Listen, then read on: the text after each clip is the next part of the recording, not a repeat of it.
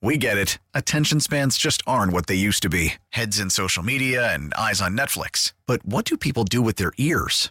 Well, for one, they're listening to audio. Americans spend 4.4 hours with audio every day. Oh, and you want the proof? Well, you just sat through this ad that's now approaching 30 seconds. What could you say to a potential customer in 30 seconds? Let Odyssey put together a media plan tailor made for your unique marketing needs. Advertise with Odyssey. Visit ads.odyssey.com. And we're back, duh. Let's go. Let's see how many calls we can take before I bring in Tim Britton, my first and only guest right now. I might have a football guest later, but Keith McPherson on the fan, KM to AM, 877 337 6666. We have talked about the NFL mostly from Mecole Hardman to Jameis Winston to Tyrod Taylor. Uh, we've also mentioned a little bit about the Mets, and that conversation is going to kick back up in about 10 minutes with Tim Britton on the fan. And the Rangers are on. It's still scoreless. No Knicks, no Nets, no NBA tonight. Good. I, I wanted a break from that whole conversation. The, the Knicks are banged up. Are the Nets still in the league? Yeah. Let's get back to the phones. Let's talk to Max in Albany, New York. What's up, Max? Hey, Keith, can you hear me? I can hear you. And uh, is it snowing where you are? It sounds yeah, like. sorry. There's a big rainstorm passing through. Okay. Hold on, let me uh, let me try. Hey, Keith, first time caller, big fan. I like your style. Thanks. Uh, I just want to go off that one guy's point about Tyrod. Uh huh. Uh, you know, I'm with you. I mean, you can't pay the guy. That's that's not going to work. However, like you said, I mean, he should have been five and zero as a starter. They, they, we should have beat the Bills. I was at the game. We should have beat the Rams. I was at the game. We should have beat the Jets. And then his other two starts were against Washington and uh, Philly at the end of the year. So he went two and three. Yeah. You know, I mean, in my opinion, you know, but you bring him back for one year and you see what he can do. Okay, thanks for the call. I just was like, um, I can't stand the rain. in the middle of like a hurricane or something. That's all because it's snowing where you are. It's raining outside. Um, I know you guys hate Daniel Jones, but come on with the Tyrod Taylor stuff. And shout out to Tyrod, man. I got to go resurface uh, the newspaper clippings from the Northeast Combine back in the day. Yeah, here comes another Keith McPherson washed has been quarterback story. Yeah, I got to meet Tyrod at the uh, Northeast Combine back in the day. He's a year younger than me, and I knew he was going to be something because he was pissed off that they weren't letting him throw. Um, he got you know to the combine and did all of the testing and stuff, but he was a year younger, so he didn't get to throw. I got to throw, but that's just because I was a class ahead of him. He kind of got invited as just like one of the better sophomores in the East, and uh, I'm like, man, this guy. When I went and actually looked him up, he's a legend coming out of Hampton, Virginia, and he's a journeyman. This guy has made a good amount of coin in the NFL, being an undersized quarterback. He's played for the Baltimore Ravens, the Buffalo Bills, the Cleveland Browns, the Los Angeles Chargers, the Houston Texans, and your New York Giants. And honestly, he's had a raw deal. You guys remember uh, watching Hard Knocks with Baker Mayfield getting drafted that year. And um, what is the guy's name? What was their coach's name? Hubie Brown? No, I'm blanking on their, their head coach's name. Not Hubie Brown. That's something dumb. Hue Jackson. yeah. Why did I say Hugh, Hubie Brown? Sports brain. Uh, Hue Jackson was the coach. Then, I mean, he was going to start for the Los Angeles Chargers.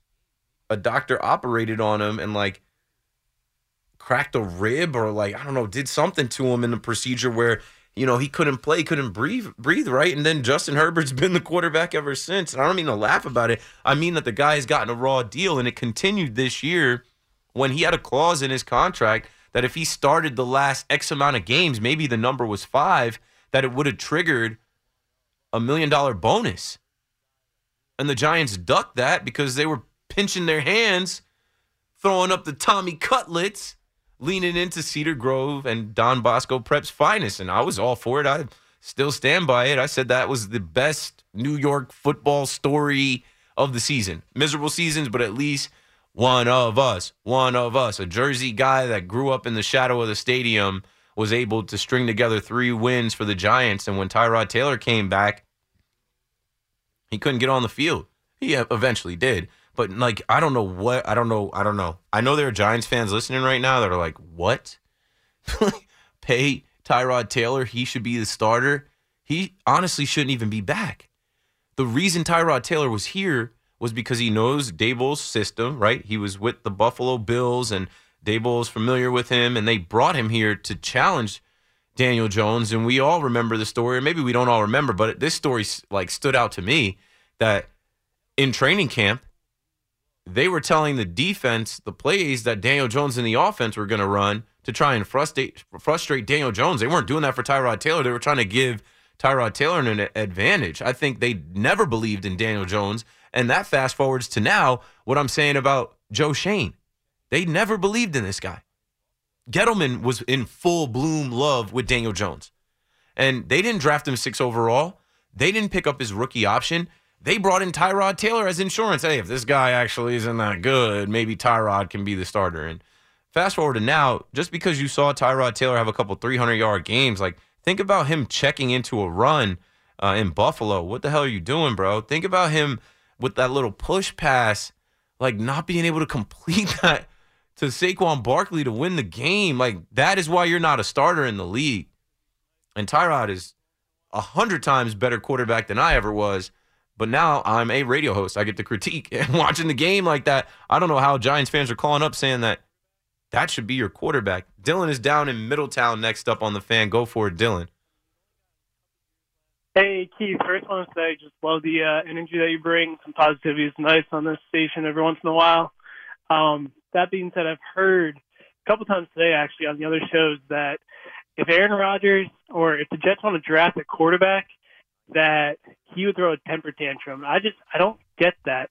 I mean, he's only got a couple years left on his contract and probably in his career. So I just want to hear your thoughts on the Jets and drafting a quarterback. Oh yeah, thanks for the compliment, Dylan. Everybody's positive on the fan, not just me. It's positivity twenty four seven. Everybody comes in here and is nice to the callers and doesn't yell. And so, uh, Zach Wilson, you heard Joe Douglas today say that Zach Wilson has permission to request and seek out a trade, and his agent can go contact teams and try and find a place for him. I really hope that young man lands on his feet somewhere far away from here. I think he does have arm talent. I think that he got a raw deal. Obviously, he's got to shoulder a lot of that responsibility. But how dumb were the Jets to have Rob Saleh, your defensive minded head coach, as a rookie, Mike LaFleur as a rookie offensive coordinator, just like one of um, Rob Saleh's groomsmen or something. Yeah, come on, uh, run my offense. And uh, Woody Johnson and those guys draft this guy number two overall, hand him the keys to the New York Jets. Yeah, what what could go wrong? So I mean, it's it's tough. And then you know he got scape, scapegoated, and it was always like Zach Wilson, the the the biggest thing that I saw from Zach Wilson was that Texans game. After everybody said he didn't want to take the football, he didn't want to play anymore, he went out there and he balled. He beat a team that went on to win their division, go to the playoffs, and win a playoff game. Remember that about him. Remember that about him. Even in that Chiefs game, where rumors are out there that Mecole Hardman gave the Chiefs the game plan, like even the Eagles game, Zach Wilson went out there and did enough to win. So, starting with Zach Wilson, who was the backup this year, I hope that he lands somewhere else. But who is the backup for Aaron Rodgers in 2024? It will not be a young quarterback that they drafted. It will be a experienced veteran, probably somebody that Aaron Rodgers likes, probably somebody that Aaron Rodgers doesn't consider a threat. Because a lot of the weeks last year that we watched the Jets and all the hosts were saying they got to get a quarterback, they got to get a quarterback, and then that quarterback was Trevor Siemian. I just had the thought in my head that Aaron Rodgers is the star of the show and Aaron Rodgers doesn't want somebody to come in here like uh, Joe Flacco or uh, Carson Wentz, who was signed, or whoever, and lead this team to the playoffs and end the drought in the year that he was supposed to win the Super Bowl. So, who's going to be the backup? I don't know. We've already talked about Jameis Winston. I mentioned Jacoby Brissett. I mentioned Gardner Minshew. Um, maybe Tyrod Taylor wants to stay in his same place up here and just go to the other side and be a backup behind Aaron Rodgers. I think it is kind of crazy that they're running it back. And really, the main reason they're running it back is because the plan is all around Aaron Rodgers, and they they didn't get to execute the plan next year. So heads won't roll until they fail in 2024. But Aaron Rodgers is almighty, and he's got so many people under his thumb, and everybody thinks that he's just going to come in here and they're going to get a brand new offensive line, and those guys are going to immediately gel. And Aaron Rodgers knows everything about football, so you know the offense will be just fine under him. But they need a quarterback, and Joe Douglas. I, I already said I was in the the BT and Sal Twitch chat. I'm like, did Aaron Rodgers prep Joe Douglas for this conversation with the Jets media at the combine? He's got to stay out of the way because in his first year being the GM, you know, him trying to be GM of the team, it was terrible. A bunch of guys that were here, like Mecole Hardman, like Dalvin Cook, like Allen Lazard, like Randall Cobb, Billy Turner, Timmy Boyle, duds.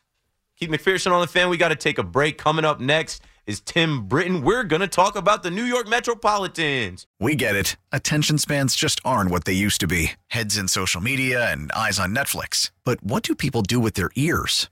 Well, for one, they're listening to audio. Americans spend 4.4 hours with audio every day. Oh, and you want the proof? Well, you just sat through this ad that's now approaching 30 seconds. What could you say to a potential customer in 30 seconds? Let Odyssey put together a media plan tailor made for your unique marketing needs. Advertise with Odyssey. Visit ads.odyssey.com.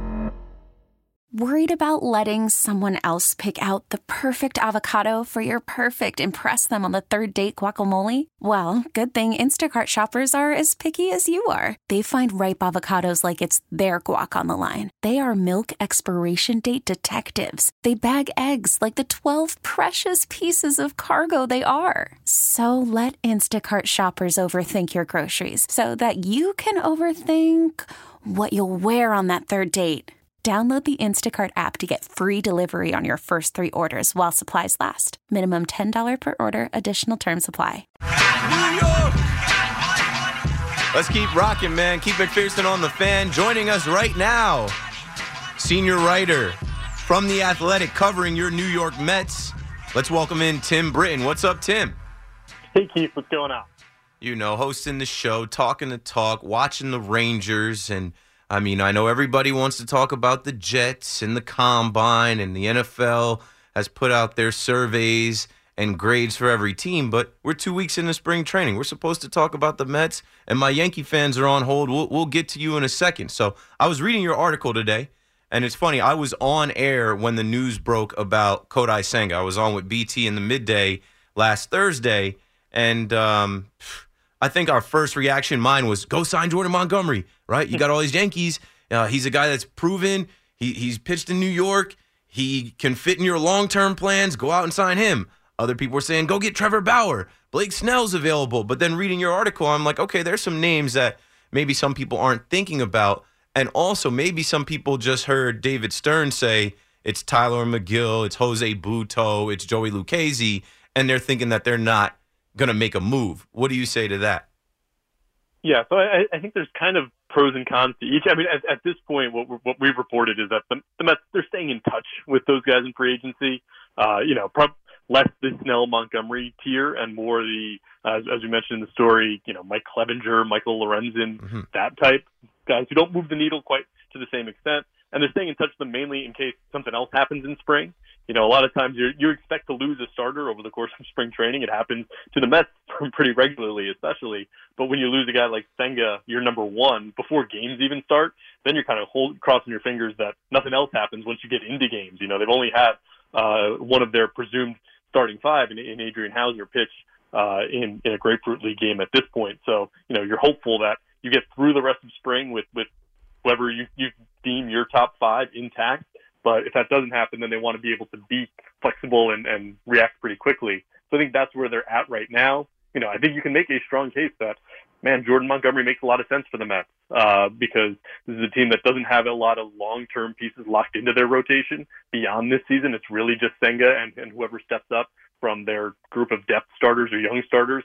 You know, Sean Manaea, if he has a good season, can opt out. Jose Quintana is going to be a free agent Severino and, and Houser are slated to be free agents. So uh, the rotation doesn't have a lot of certainty moving forward. I do think that they plan to be more aggressive in their free agent pursuits next offseason in the free in the starting pitching market. But Montgomery is a guy who, who could make sense now uh, and and for the longer term if they're willing to pay the uh, you know large luxury tax fee that would come along with signing him. I also saw an article on Bleacher Report today that the Mets quietly were pursuing Aroldis Chapman. Obviously, he signed with the Pod, uh, not the Padres, the Pirates. Uh, who did I just see sign with the Padres? Tim Locastro, former Yankee Met. Um, Julio Teheran. Uh, Andy Martino put out an article today that had some Mets fans on Twitter upset, and it was talking about the Mets' pursuit of Julio Teheran this week before he signed with the Orioles. Uh, what do you think about David Stearns' process? What do you think about how much we know and what we don't don't know? I lean into the fact that there's, there's no way for us to know who he's talking to, what what his actual plans are. You just got to sit back and watch and see.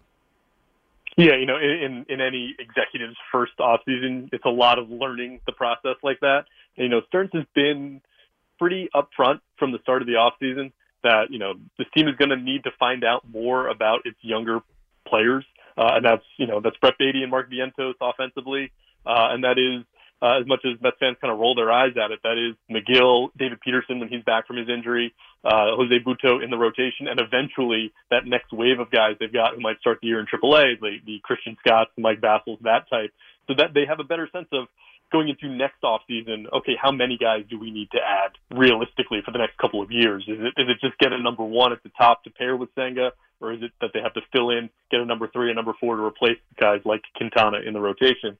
So I think it's kind of it, it feels kind of like a fact finding mission this season, this season for the Mets mm-hmm. with how Stearns has positioned it. But because in the National League, kind of beyond LA and Atlanta, seems pretty open for them to to maybe go for a playoff spot.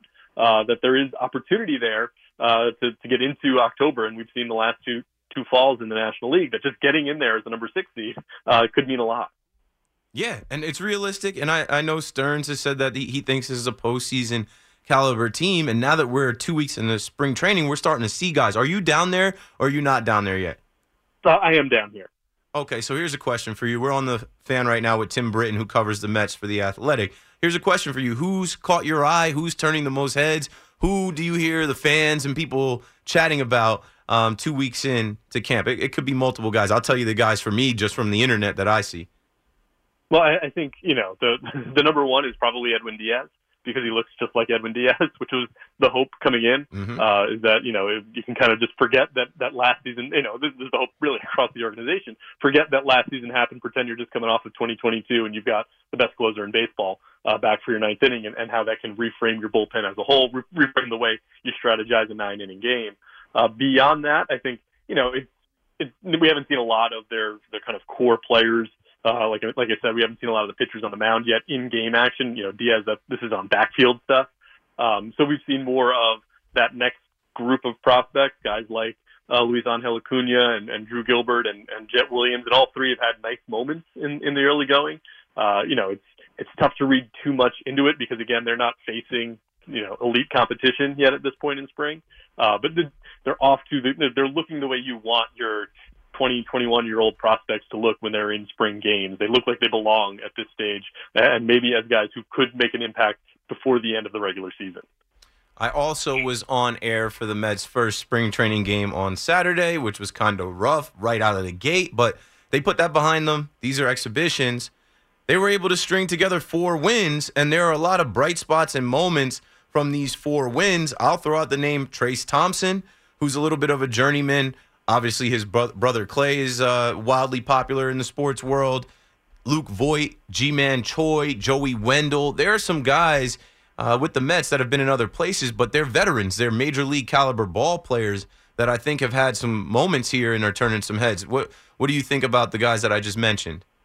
Yeah, I mean Thompson hit, hit a grand slam uh, a couple days ago. He had another home run today and a double. Uh, he's hitting the ball hard um, you know, it, it's kind of a weird guy because you think of like that extra outfielder right-handed bat. Well, he's got to hit left-handers, right? Like that's got to be his his A1 uh, thing that he does. Uh, and instead, he he's better against right-handers. He's been better against right-handers his whole career. Uh, in his best season in LA a couple of years ago, he just crushed right-handed pitching. Uh, and so, you know, when you look at the composition of the Mets bench, you've, you've generally thought that okay, DJ Stewart's got uh, an inside track on that role as an extra bench bat from the left side. But, you know, maybe if Thompson has a big spring, you decide, you know, it doesn't have to be a lefty who hits righties well. It could be a right-handed bat who hits righties well, like Thompson. Stewart does still have options if they wanted to go that route. So I think, I think, you know, he's, he's a guy from a performance standpoint who stood out. Uh, and I think one of the things that stood out in, in these last couple of games just how well they've played defensively. They've done a lot of the little things right, and that's something that you know you watch the Mets on a regular basis for the last several years, really outside of the 2022 season.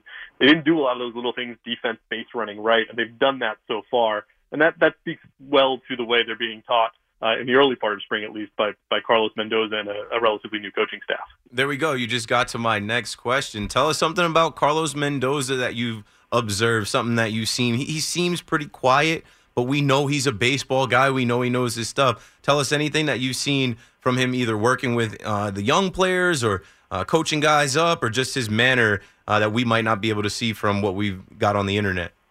I mean, I, think it is what you said that he, he's a real baseball guy. Like he lives and breathes it. Uh, he's he's all over the place uh, on the backfields during the course of of their workouts. Uh, he's a guy who you know, in their the, the post game press conferences is highlighting the little things that they do uh, that they did well. In, in a game like today, mentioned a couple different base running things they did that he really liked. Uh, so I, I think he's a guy who's, who's, you know, we talk about it all the time with Buck Showalter, the excessive attention to detail. I think Mendoza has a lot of that in him, but maybe doesn't talk about it quite as much or doesn't have the reputation for it the way Showalter did when he, he got here a couple years ago. But I, I think he's going to place the same emphasis on doing those those small fundamentals well and and what he's talked about all spring is just using this time to forge relationships with guys.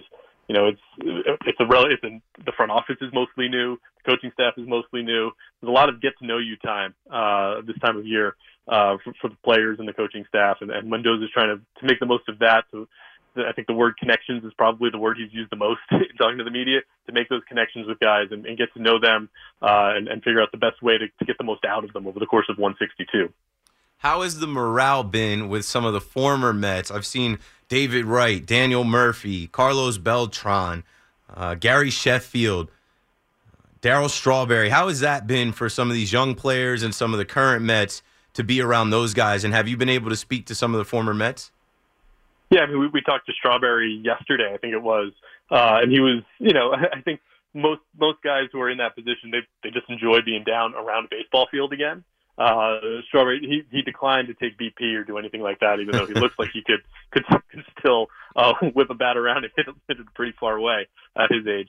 Uh, you know, the, those guys are happy to be there and, and kind of, you know, it, it's most of them they don't want to like impose on anything. They just kind of want to be there as a, a sounding board for any players who have any questions for them. You know, I, I remember uh, last year a, a player talking to Carlos Beltran about you know, I'm trying to throw my cutter in, to left-handers. What what about a cutter when you as a left as a left-handed batter? What bothers you about a cutter? Where's the best place to put it? Uh, and that was you know Beltran had a good answer to that and could talk through it. And that's what they're kind of there for. Um, and I think Carlos, you know, he works in the organization now and is going to take a more active role, uh, be around the major league team a little bit more than he was last year when he, he kind of traveled to some minor league facilities over the course of the season. And I think, you know, he's a guy who we've talked about it for years with him, uh, has uh, a lot of major league experience, uh, has stuff that he can tell guys that, that has he has kind of the cachet uh, with this generation of player that maybe you know it's tougher for a guy like Strawberry who played a longer time ago to have. Uh, so th- I think that's the value of having those guys in spring and then you know in, in Beltran's case around a little bit more often during the season. Couple more questions for you. We have Tim Britton on the fan right now. He covers the Mets for the Athletic. Uh, this is something that I've said just in theory. The Mets bullpen was so terrible last year. I just see them being better this year with the additions that they've made. Uh, can you name one guy I saw? Adam Ottavino was throwing, but can you name one guy that has stood out from either his you know live bullpens or that has also turned some heads? Um, maybe a new addition to the Mets bullpen this year. Yeah, you know, I, I think uh, like Jorge Lopez is a guy who they're pretty high on and what he can be. Mm-hmm. Uh, you know, I think a guy who's got a pretty wide range of potential outcomes this year, as his last couple of years in the majors have shown. You know, that first half that he had uh, with Baltimore in 2022, he was as lights out dominant as, as anyone in the sport. Uh, and then in the second half, really faded for them, uh, and then had a rough 2023 between Minnesota, Miami, and Baltimore. Uh, but he's a guy who, you know, when he's in the right frame of mind, when he's harnessing his stuff, the, the stuff as a reliever really jumps at you. Uh, you know, the Mets did not have uh, guys in the bullpen who could throw 98 last year. Uh, they get Diaz back who can do that. Lopez can do that. Uh, they've got a little bit more firepower in their bullpen than they did last year. It's, it's a little less of the same kind of mid 90s fastball slider off of it look that they had a lot of last year. So I think Lopez plays into that. You know, Jake Diekman gives them a second left-hander uh, in, in that pen, uh, a guy who can uh, you know, be used to complement Brooks Raley. Mm-hmm. We haven't seen Shintaro Fujinami yet because he had to go back to Japan for a family matter, but he's another guy who throws, I think he probably throws the hardest of anyone in that bullpen. Uh, I don't know if we'll be able to catch up and make the team out of spring training, but a guy who throws triple digits. Uh, so that's something that, you know, outside of Diaz, they haven't really had as much of the last couple of years. Uh, and we've seen it across the sport that, you know, a lot of teams, their sixth inning guy comes in throwing 99. Uh, and now the Mets might have those options uh, a little more available to them. Starling Marte made his spring training debut today and he spoke with the media. How did he look? This is a guy that has to bounce back this year after what happened last year. This is a guy that, if he's right, if he's himself, he, he's going to be a big time player for the Mets. Yeah, he, I mean, he might be the biggest X factor on the roster because if he's the player he was in 2022, a guy who can influence the way you win games in so many different ways with his with his bat, with his legs, with his, his glove and his arm in the outfield. Uh, you know, he looks like himself more so uh, than he did for for most of last year. It's still, you know, it's it's two at bats. Uh, it's really hard to get a read on that at this time of year. If you remember, like last year when he was just coming off of the the double groin operation that really slowed him over the course of the season. He had a really nice spring training. he kind of put the the worries that, that the Mets might have had to rest by having a really nice spring training and then didn't translate over to the regular season. So I think you've got to got to get into the regular season, get into that schedule on a regular basis, night in, nine innings, night in and night out, to get a better sense of, of what Marte can be for them this year. Uh, they, you know, they haven't talked about taking it slow with him yet. Uh, they're going to test that out in spring training, but it wouldn't surprise me if that, that first month of April they are a little, you know, a little bit more conservative with his playing time. Maybe give him a DH day here and there keep him off his feet every day. Uh, so try to get the most out of him because he is such an important part to to their team and to their lineup. Because when you, you look at their lineup, being able to plug him into that number two hole really makes the whole thing come together in a different way than than it does if if he's you know if he has to hit at the bottom of the order. I've said this for the last couple weeks about the young guys with something to prove as far as showing that they belong, and some of these journeyman guys showing that they still belong and can play at the major league level, and with the Mets having proven guys who have got their monies, uh, got their money, big deal, um, you know, and have proven themselves. Like all of that together, I feel like that's the combination to get. Uh, you know, the right mojo going. These guys have a chip on their shoulder. They're competing. My question for you is this We know that David Stearns has been vocal about trying to see what these young guys have in like Mark Vientos and Brett Baty, particularly at third base and even at, at DH.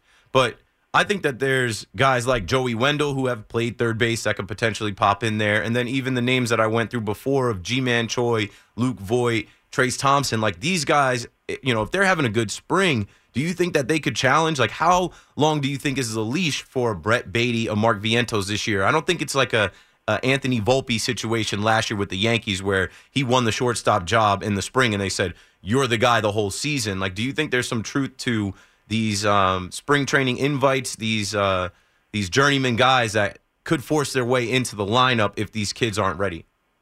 Yeah, you know, I think the Mets have protected themselves a little bit with with adding uh, veterans who they can count on to you know provide maybe a higher floor if if guys like Baty and Vientos really struggle.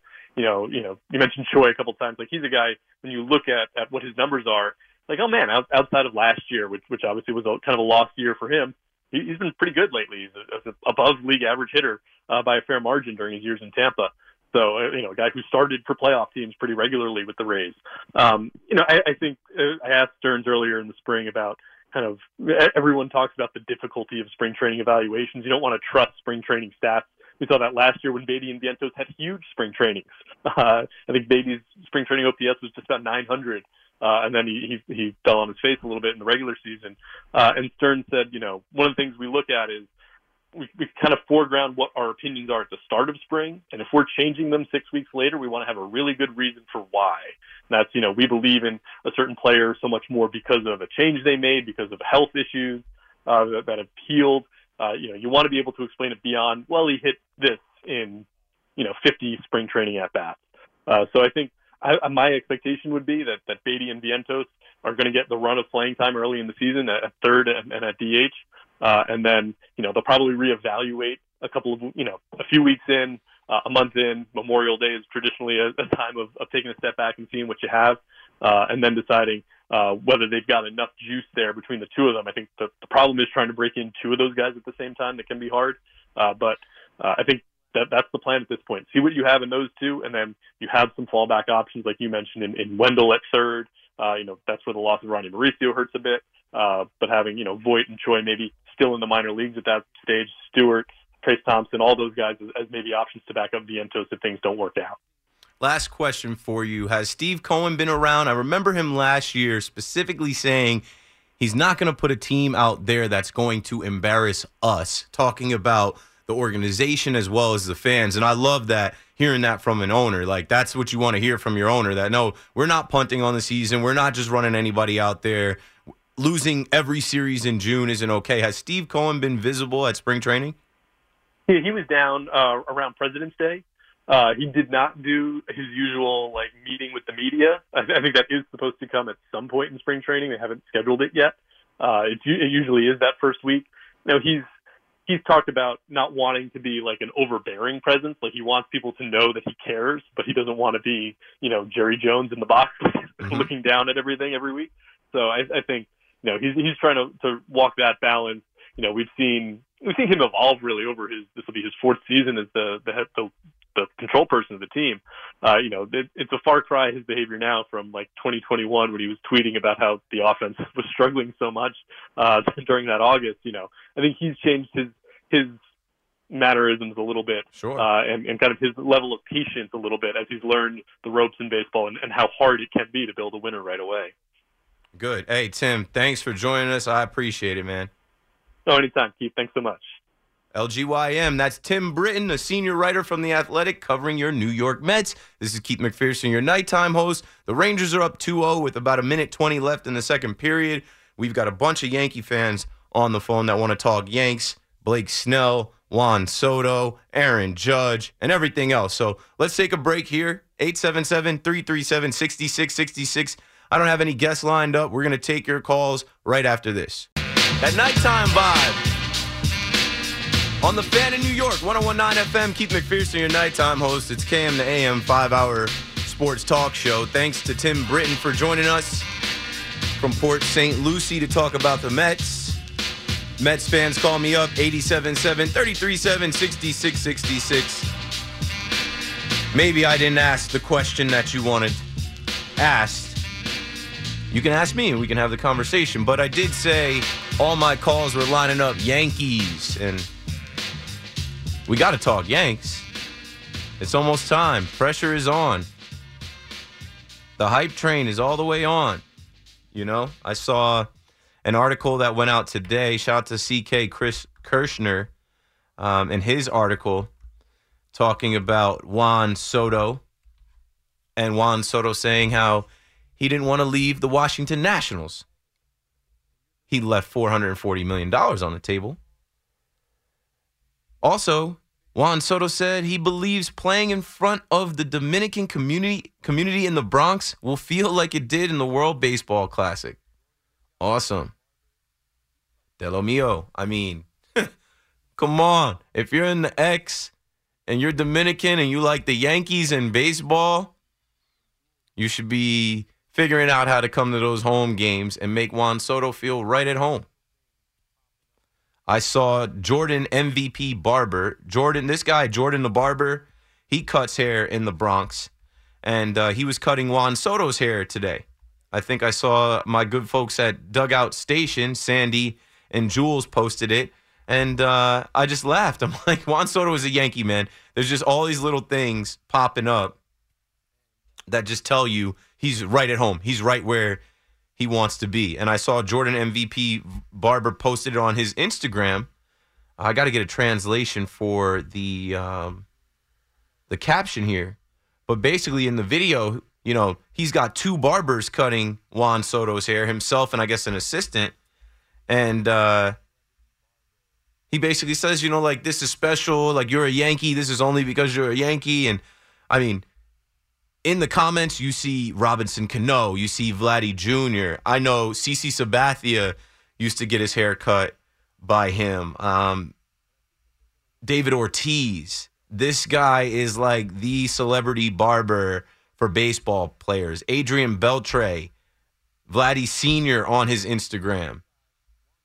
So this is a guy I think also may be getting a show. I remember reading an article. He's got he's got a podcast um, or something that he does, but I think that they're going to work on turning it into a show. Aaron Judge went up there to get a haircut from him um, back in December. So what I'm saying is this guy Juan Soto, this guy has already gotten haircuts from him.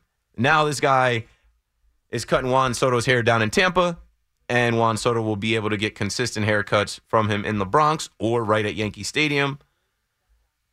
And we're hearing all these things about Juan Soto and how excited he is to play in Yankee Stadium in front of the Dominican community. I'll pull some more things from that article, but let's get to the phones. Bruce is in Flushing. Bruce, you're on the fan. Hey, Keith, three or four Yankee points, if I can. Mm-hmm. Now, Randy Miller of NewJersey.com came on a Ricky Ricardo show over the weekend Yeah. and said to the Yankees wouldn't spend money on Soto. Yeah. No, no, no, no. Um, if we want to be the old Yankees, the big bad Yankees, there's a ton of money coming off the payroll this year. Um, Torres is not going to get re-signed. Hicks' money is off, and a few other people's money comes off.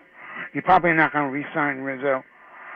If if if, if Hal wants to be the like the old time Yankees, there is no excuse not to sign uh, Soto. If it goes to six hundred million, fine. It goes to six hundred million. It goes to six hundred fifty million, fine. It goes to six hundred fifty million. This is one of the top five players in this in the major leagues. You didn't go after Freddie Freeman. You didn't go after a first baseman who's now on the Braves, who could have been a mainstay for years. This is the opportunity. The Yankees need to have to re-sign Soto. Now, if Soto wants to go someplace else, fine. Hal is, you know, can't control that. But for lack of money, no. The Yankees have the money, and they need to offer it to him. That's your first point. You have another point, right? I'll respond to that. Okay. Second point. Okay. People forget about um, um, Rodon, left-hander, and what's he developing? A, a, a, cutter. And guess who's going to be around the Yankees a lot more this year? Andy Pettitte.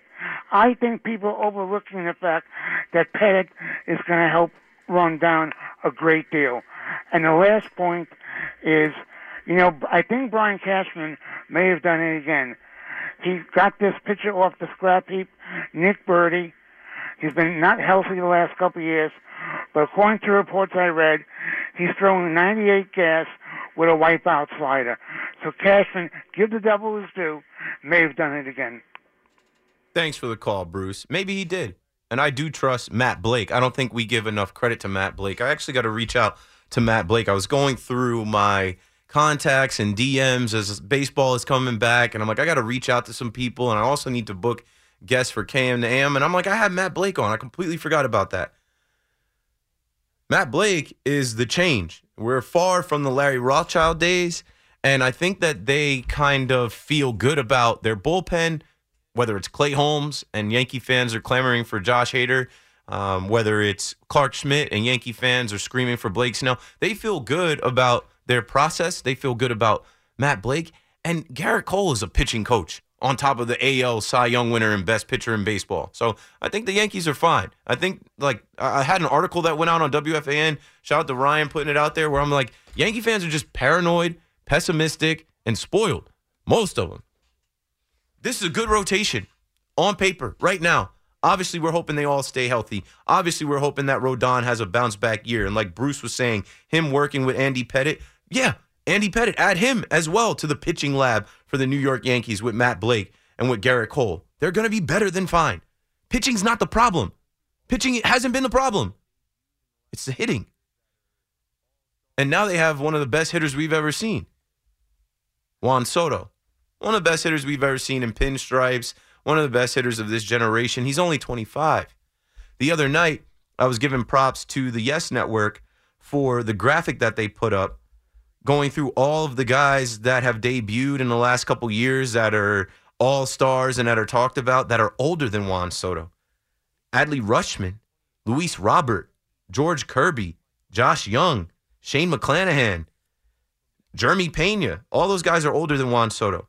You have to re sign Juan Soto. But I'm not so worried about that. The, the whole conversation around Juan Soto to Queens, it's just like, what are we doing? It's so corny to me. Like, it is February 28th. This whole week, I've opened up my Twitter app to see all of this nonsense from Mets fans and Yankee fans alike. Nobody knows the future. And why are you living in the future? I so desperately wanted to get to this time after going 82 and 80, after a nine game losing streak when we needed a nine game winning streak. December 7th, they made the deal for Juan Soto. The time has flown by. I'm not going to let this time fly by and just pass through the season and get to next year's winter meetings. You feel me? Like, I'm not thinking about the offseason. But as I do indulge people on Twitter, because Twitter is a fake place where you can say what you want, you can post what you want, facts don't matter, you can put anything out there. I just keep drawing conclusions and connecting the dots to why Juan Soto is right where he's always wanted to be, where his dad or uncle, who's a Yankees fan, wanted him to be, where Robinson Cano, his favorite player growing up and mentor, told him, hey, you're in the right spot. And even going back to, I'm blanking on this guy's name right now, uh, Gio Gonzalez. Gio Gonzalez telling him, right? Gio Gonzalez, who was an almost Yankee who pitched with the Washington Nationals back when Juan Soto was there. Gio, uh, Gio Gonzalez told him once upon a time, you're going to be a Yankee because you're like that, right? You burst on the scene very young. I think you're a fool if you think that Hal Steinbrenner doesn't have enough money to match every offer in baseball. It's not like you can actually offer these guys billions and it's also not like the Yankees are ever broke. They're going to make money. They're going to make a ton of money this year. And I think by not going out there and signing Blake Snell or Josh Hader or some of these other guys you might be screaming for, they're already keeping an eye on where they're going to be when they have to match any offer to keep Juan Soto. But I also think there's a lot to be said about the fact that it's different over here. Cashman said they want this to return to being the mecca of baseball the, the perks that Juan Soto is going to experience in New York that he didn't have in San Diego, that he didn't have in DC, I don't think he's just going to want to jump into David Stearns' Milwaukee Mets next year for an extra $100 million or whatever you guys are dreaming up. I understand some of the Mets fans, and I don't want to blanket all Mets fans. Some of the Mets fans are so down on this season and think the Mets are going to be terrible. All you have is to look forward to the offseason next year. I'm not doing that. I'm a Yankee fan. I'm excited for this season. We're a month away from opening day. Juan Soto is a Yankee. 877 337 6666. Let's hit the break and the update. KM to AM returns right after this. We get it. Attention spans just aren't what they used to be heads in social media and eyes on Netflix. But what do people do with their ears? Well, for one, they're listening to audio. Americans spend 4.4 hours with audio every day. Oh, and you want the proof? Well, you just sat through this ad that's now approaching 30 seconds. What could you say to a potential customer in 30 seconds? Let Audacy put together a media plan tailor made for your unique marketing needs. Advertise with Audacy. Visit ads.audacy.com.